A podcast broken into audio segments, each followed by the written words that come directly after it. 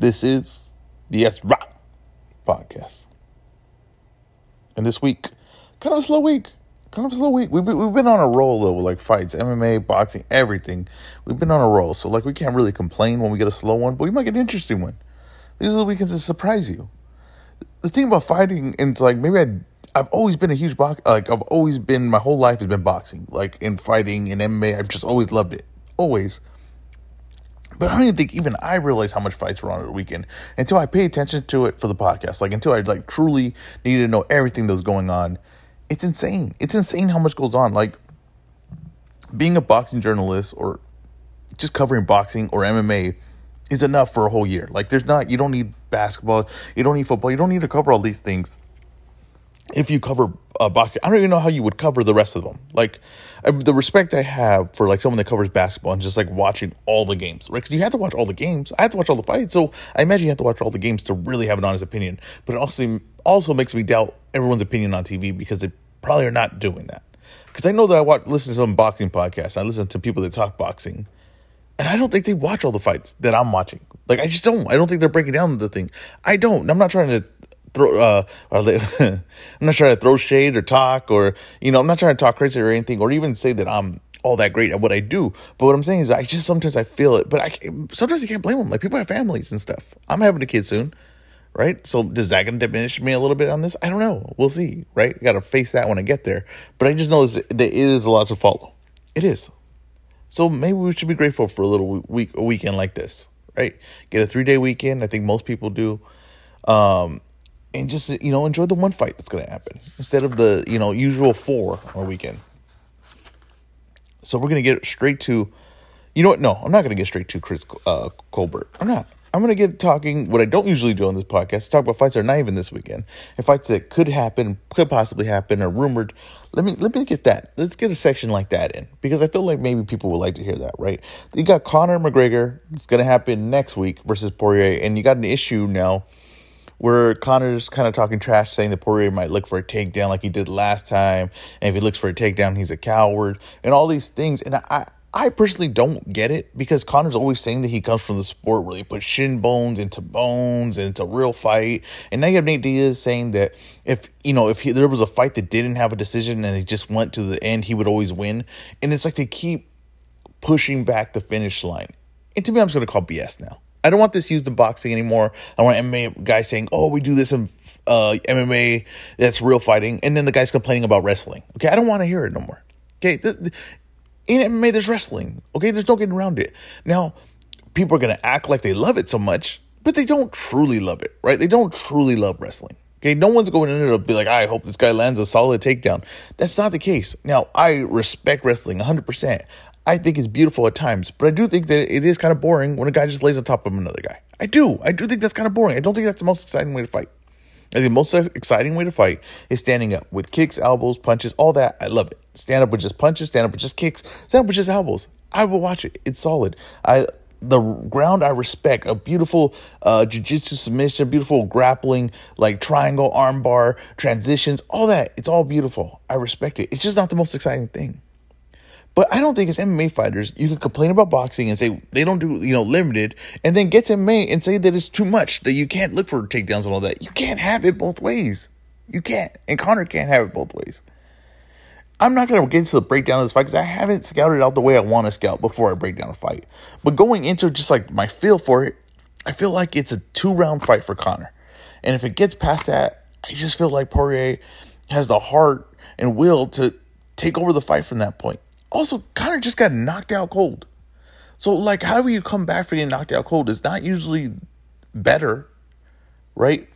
Maybe you'd be more defensively sound. Like you got Erickson Lubin, who's more defensively sound now because he has been slept. So it it caused him to be more cautious, to respect the things coming back his way, right? But I don't think Conor's going to be faster. Um, better than he was? I don't think so. I think he might be diminished from what he was. Another fight being talked about is uh, Mikey Garcia versus Prograis, which looks like it's about to get done for the zone. Just my quick thought is why did PBC put Prograis on their card? What was the point of that? What was the point of putting Prograis on their card and paying him probably like a mill to do it. I don't. I did they did they. What was the point? Was it like a tryout to see if he was going to sign with PBC? That's like, you know, people were saying, you know, Triller signs one guys, uh, guys for one fight and they have no control of them. PBC kind of made an error on putting Prograis on a fight that was like a tune-up fight. And it didn't even turn it up to anything. But now if he fights Mikey Garcia, I love this fight. I love that Prograis is staying at 140. I love that Mike Garcia is back at 140, which is the way he's best at. And to me, the Errol Spence fight diminished him in the eyes of the public and everything, yes, but not really to me because he just did not have the size. His size did not carry well in that. And he's not doesn't have elite power. Doesn't have elite speed. And that's kind of like what you need to move up. It doesn't really diminish you as a fighter to me like if you can go up all those weights and which you should if you're dominating 140. Now, I did think there was opponents for him at 140 that still made sense before he went and tried to go to 147, right? But okay, he did that.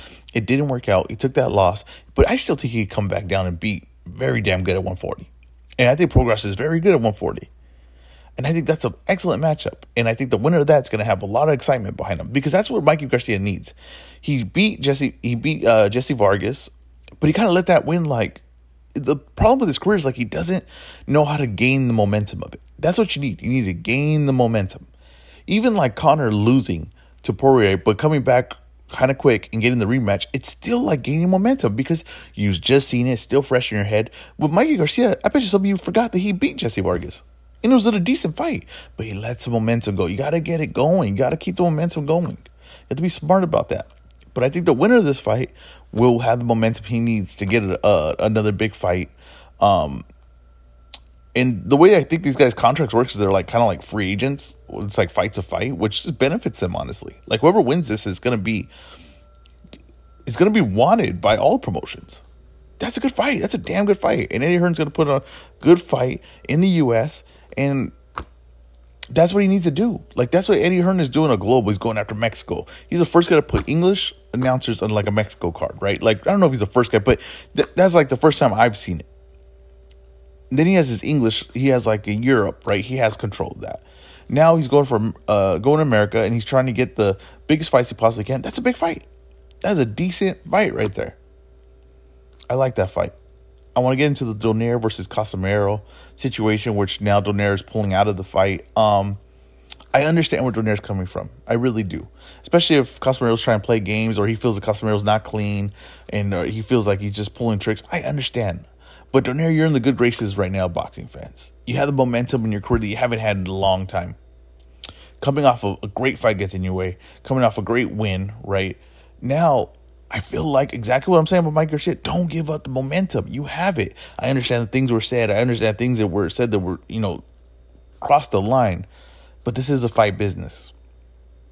And I think that the momentum you're giving up in this is not worth it. I think you should secure the payday, secure the fight, put it on this man, right? If that that if you can put it on him, put it on him, right? And then set yourself up for a big massive payday after it. I don't think this is the right move to cancel this fight.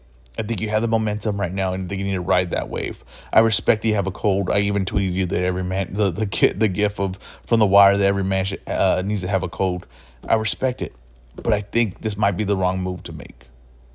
But like I said, if you have a cold and you feel good about it, then you do you. But I think boxing wise, your career wise, this is a you're you're riding a beautiful wave. They were gonna put in the the StubHub. Um, what is it called now? Dignity Health, whatever the hell they were going to put it there. I think that it, uh, it was a Filipino clash. I think that everything was kind of going thing, and everybody's paying attention now. You hyped it up. You have all the beef now.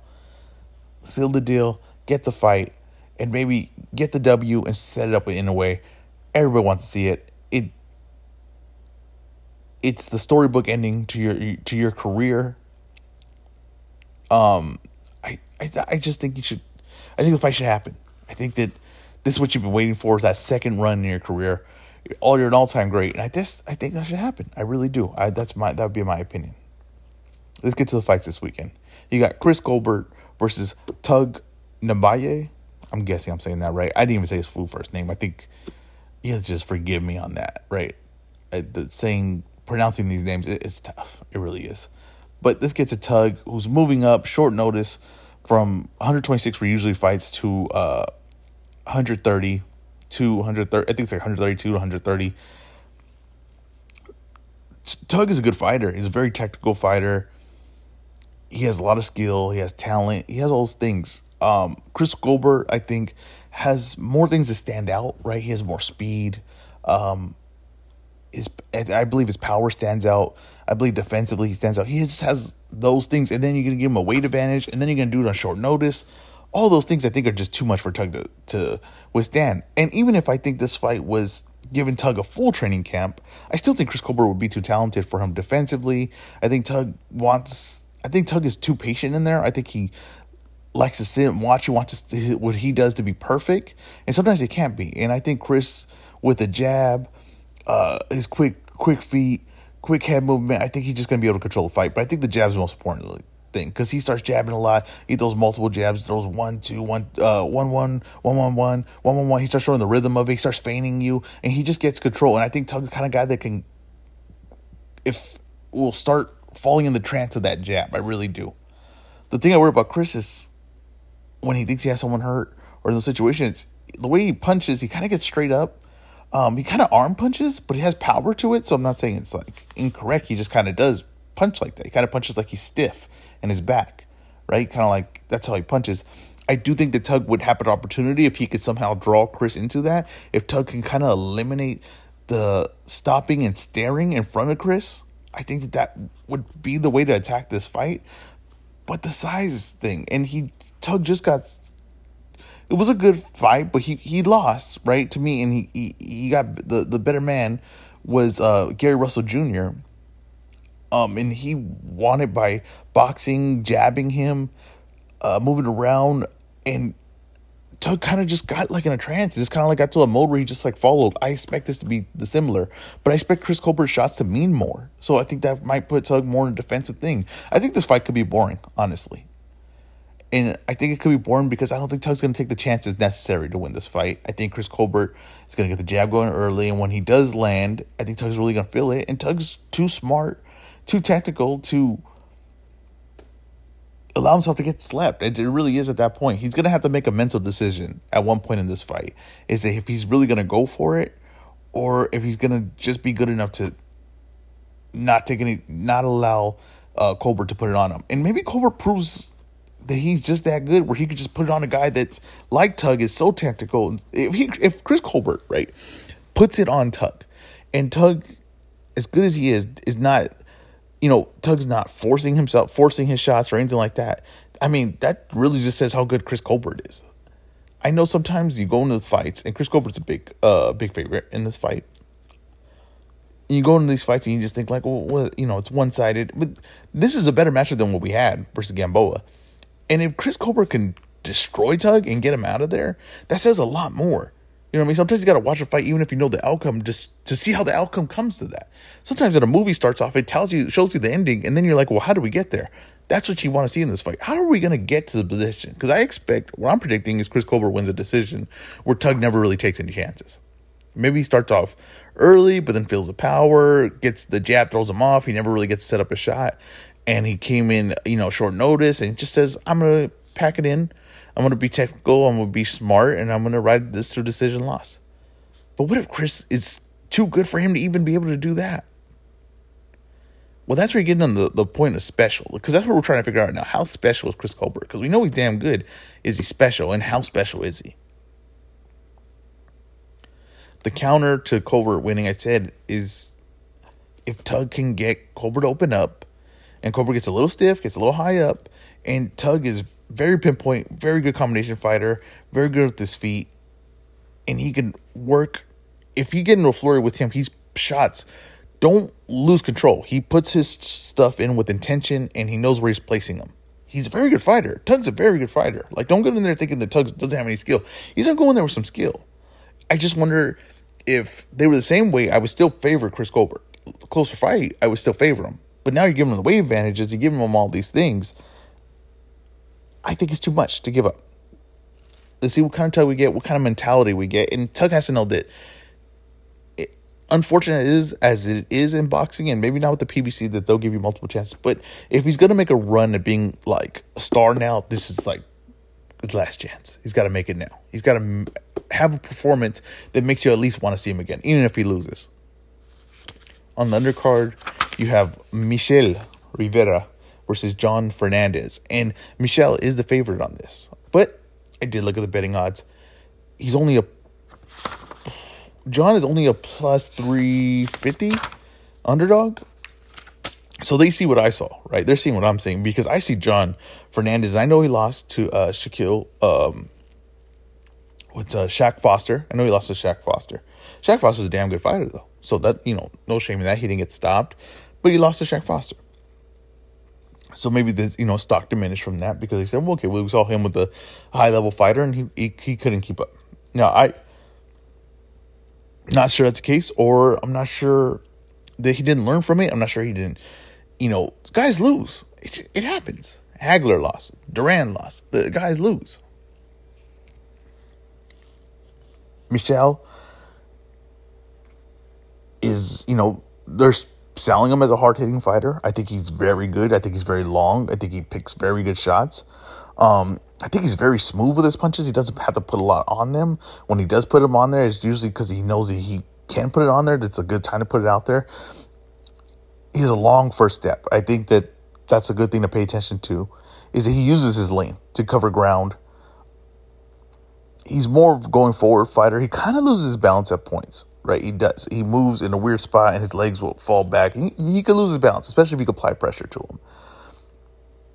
I think from fights I've seen, the ones where a guy is still alive in there, still looking to win, he's more of a one shot a guy. Now, I've seen him in fights where he's letting go like combos, but the guy's kind of like shelled up and doesn't want to fight anymore, and he knows that. So to me, he's more, more of a one shot type of guy.